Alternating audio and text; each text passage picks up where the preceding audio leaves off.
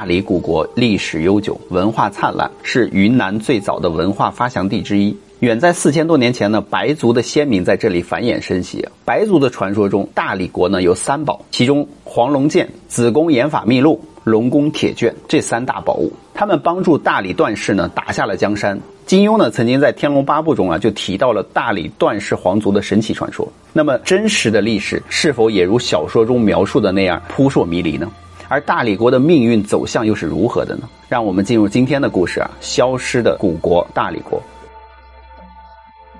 大理国是中国宋代以白族为主体的少数民族所建立的国家。疆域呢，大致是现在的中国云南省、贵州省、四川省的西南部、缅甸北部以及老挝和越南的少数地区。大理呢是云南最早的文化发祥地之一。在张骞西域归来之后，关于这条通告的报告呢，就激起了汉武帝经营西南边境的雄心。而西汉元丰二年，也就是公元前一零九年的时候，汉朝呢在这里设置了隶属益州郡的云南、牙龙、部韦等县。而当时洱海的南岸建有石河和石桥等城，一度成为了云南的政治和经济文化的中心。在唐朝兴盛时期呢，洱海周围就曾经出现过六个部落，其中叫蒙舍的居于南部，故称南诏。在七三八年呢，蒙舍诏呢在唐王朝的支持下，就征服了其他的五个部落，统一了洱海地区，迁都太和城之后，南诏的势力逐渐的就扩大了。而南诏的第一世国王细奴罗呢，一直到末代的国王顺化真，共经历十三个君主的统治。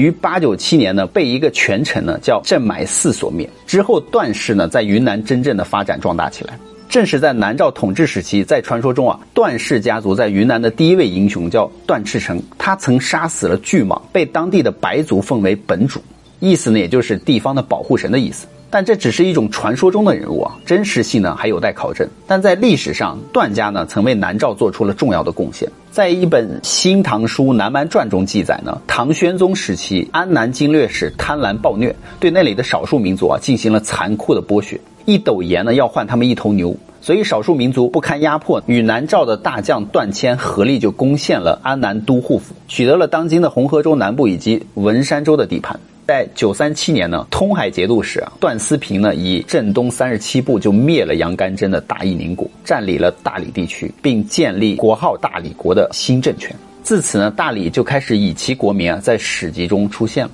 那段思平呢，史称文武皇帝啊，是云南大理国的开国之君。关于他的出身啊，有一段神奇的传说：段思平的母亲曾经经过金江的时候啊，突然有一根枯木一样的东西就撞到了渡船上。那么光秃秃的枯木上面树枝兀立，像是有耳朵有眼睛的那种感觉，而且散发出阵阵的异香。段思平的母亲呢，就看着这个枯木，十分的好奇，就试着用手碰了一下。哎，没有想到这个枯木竟然幻化成了一条金色的小龙，细如发丝，缠绕到了段母的胳膊上，然后就消失不见了。渡船上的众人看到之后，都以为是祥瑞的征兆。段母回到家后，并没有把当天的奇遇告诉家人，以为只是一个巧合或者是眼花了。而段母的父亲呢，就是云南南诏国当时的当朝宰相段宝龙。当天的夜里，段母就做了梦，梦见一条金龙从他的手臂飞出，就落到了地上，而化成了一个俊美的少年，与其交好。后来段母就怀孕，生下了段思平。而段思平的外公段宝龙就认为啊，小女子未婚就生子了，所以这个小外孙段思平啊是个不祥之人，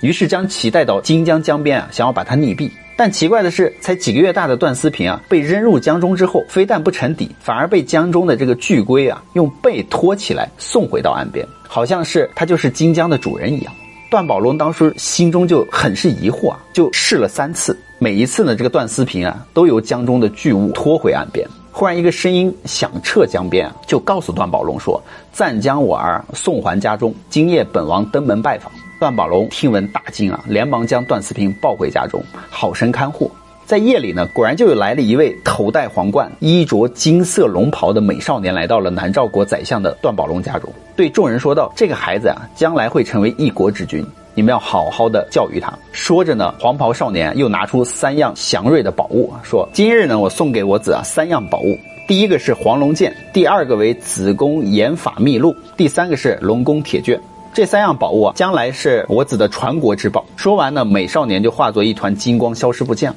只有三样宝物慢慢飘到了段思平的身边，而段思平要成为南诏国国君的消息也开始慢慢的在大理一带传播开来。段思平在外公段宝龙的悉心的培养之下呢，飞速成长。成年之后呢，他智勇双全，孔武过人。而南诏国东川节度使杨照呢，一直有夺取南诏国帝位的这个心思。杨照听说过关于段思平继承帝位的传说，平时心狠手辣的他宁可信其有嘛。于是呢，他就找准机会，以莫须有的罪名就下令抓捕段思平。段思平提前收到消息，连夜出城，逃到了这个草海边的一个崇恩寺躲避。而追捕的人也追查到了他的落脚之处啊，所以当时的杨照率领几千兵卒赶到崇恩寺，只见崇恩寺竟然顷刻之间啊被数万的蜘蛛啊结网而封死了寺门，有数条如车轮一样粗的巨蟒散发着鱼腥味啊盘踞在崇恩寺的古树之上，对着这些士兵们嘶嘶的吐着这个蛇信，而古树下更有大大小小的毒蛇纷纷而出，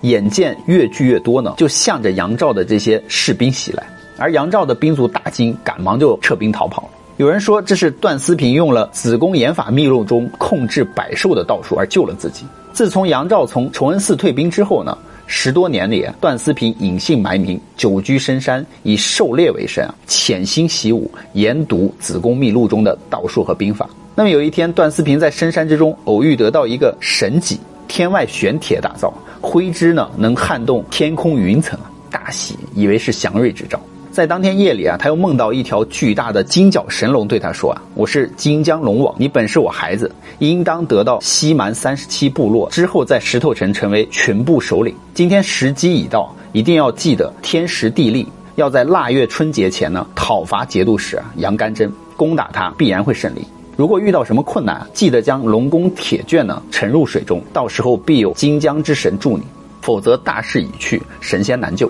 请谨记。”此后呢，段思平啊就起军屡次打败节度使杨干真，唯有他的老对头杨照呢盘踞在龙尾城，凭借着这个龙尾关处于天险巨将，所以段思平的大军呢就久攻不下。段思平不得已啊将龙宫铁卷请出啊，沉入了金盆江水中。突然间，一个头长双脚的龙女就现身，对他笑着说：“啊，我是三江的龙母，是你的二姑，不知道龙子有什么事吗？”段思平跪倒在姑姑面前啊。如实说道：“说这个龙尾城固若金汤，我久攻不下，实在没有办法。不知道姑姑有什么妙招吗？”龙女笑道：“还以为我的侄儿遇到什么事情了。”她说：“此事不打紧，我给你三捧黄沙，这些黄沙遇到江水呢，就可以立刻变成沙桥，而你的军卒啊，就可以由沙桥过江，攻其不备，直接夺取最难攻的龙尾关。只要龙尾关一破，龙首城自然也就破了。”他就说：“我看今夜啊，夜袭正好，我当助你一臂之力。”当时段思平叩头啊，谢过姑姑。当天夜里，龙尾城上空啊瓢泼大雨，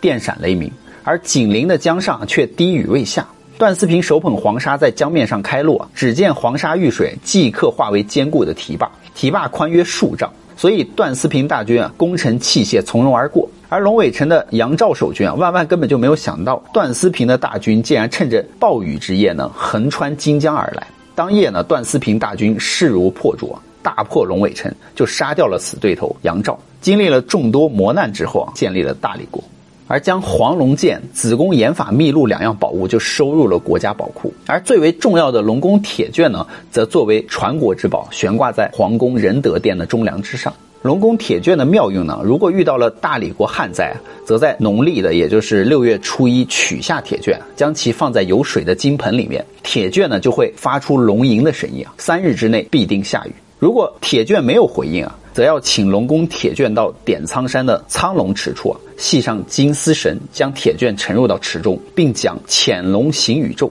则十五日之内啊，必有大雨。所以段氏管理大理国的时候，风调雨顺，粮食丰收，百姓安居乐业。但就在这个时候啊，忽必烈要灭掉大理国的前一年，龙宫铁卷、黄龙剑自鸣三天，一道巨大的霹雳声中啊，三样宝物全部消失不见。大概也就是他们知道了大理国的气数已尽啊，给段思平的后人发出了最后的警示。在一二五三年呢，大蒙古国忽必烈啊远征云南，灭掉了大理国，而后建立了云南等处啊，行中书省。原大理国段氏呢，被认为啊大理国世袭总管。在《天龙八部》中呢，大理国和佛学呢还有着极为深远的关系，因为大理国的天龙寺更是神秘无比，令人向往。而一灯大师和段誉等段氏家族成员都是拥有着绝世武功的高人，他们行侠仗义、爱民如子呢？在历史中是否真有段正淳、段誉等人呢？他们的为人又是怎么样的呢？其实金庸武侠小说中的人物啊，也并非全是虚构。在大理国中啊，第十六位国君啊，名叫段和玉，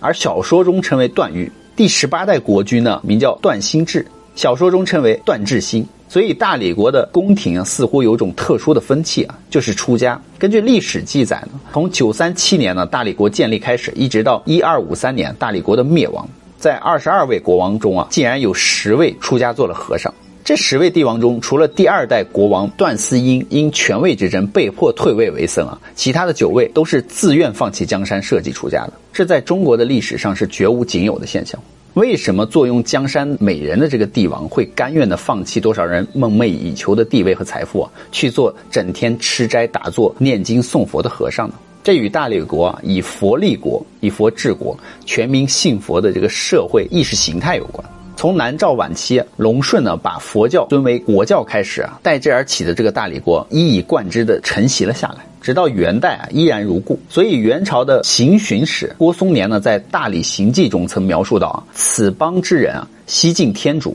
其俗多上服土法，家境贫富啊，皆有佛堂，人不以老壮，手不释数珠。在人们的思想观念中啊，国家的灾难福祸都与当朝的帝王有关，与他们的前世今生所作所为呢，都有着因果关系。所以，国家一旦出现了重大灾难的征兆，便是帝王啊孽障缠身，只有出家呢才能够消灾解难嘛。这是当时大理国的一个观念。当今的人们耳熟能详的段誉呢，就是典型的例子。段和玉呢是大理的第十六代帝王，他并不像小说中塑造的那样是一位多情的风流才子。从政绩来看，他可以说是一位文韬武略的优秀帝王。段和玉自幼聪明好学啊，二十六岁的时候继位，年纪轻轻呢就曾经平定了三十七部的一个叛乱。他还采取了缓和的外交政策，与周边的国家，尤其是宋朝，保持着十分友好的往来关系。在对内政上呢，段和玉呢勤政爱民，十分的同情社会底层的百姓啊，仁慈治国，减轻税负。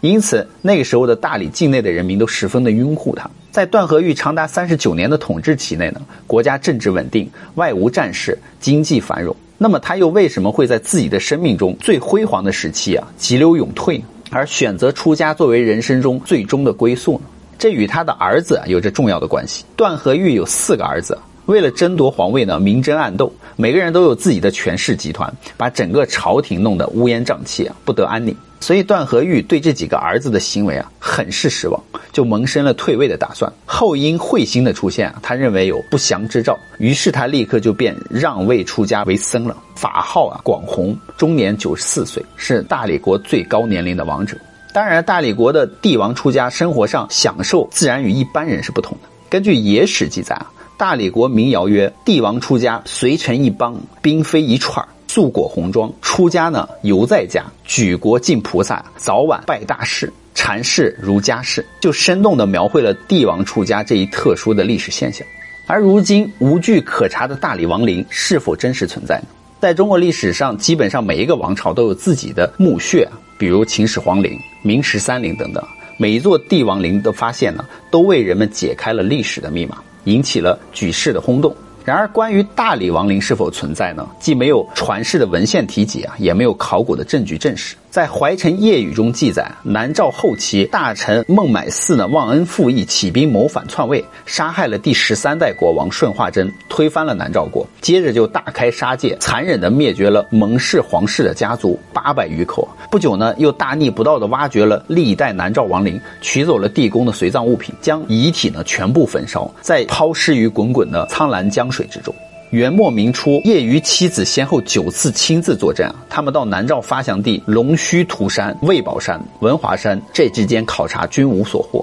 再去武印山寻访，众人发现呢，深藏于山峦之中的古墓遗坑数十个，墓室呢皆已被挖到过。业余妻子就推断啊，这个就是当时历代南诏国王以及嫔妃皇族的陵寝之所，就是这个孟买寺及其党羽所为。照此来推断，段氏继承南诏疆土，改国号大理。鉴于前朝亡灵的劫难，自此呢，他们就不再兴建亡灵地宫。上至国王，下至达官呢，死后一律效仿佛教之僧人涅槃，遗体火化，收骨残呢，保存于崇圣寺三塔地宫，然后转移至观音山佛光寒山洞中啊，安歇供奉。这一说法似乎也说得过去。遥望历史啊，忽必烈于一二五三年亲率大军远征滇境啊，灭掉大理国，尽数焚毁南诏、大理两朝所有的文献典册，连遍布各地的寺院民宅啊，他们其中的这些碑刻乐石呢，都命令士兵一一挖掘出来砸碎。唯一留下来的只有南诏德化碑，所以一时间呢，滇境历代的文献尽绝毁灭，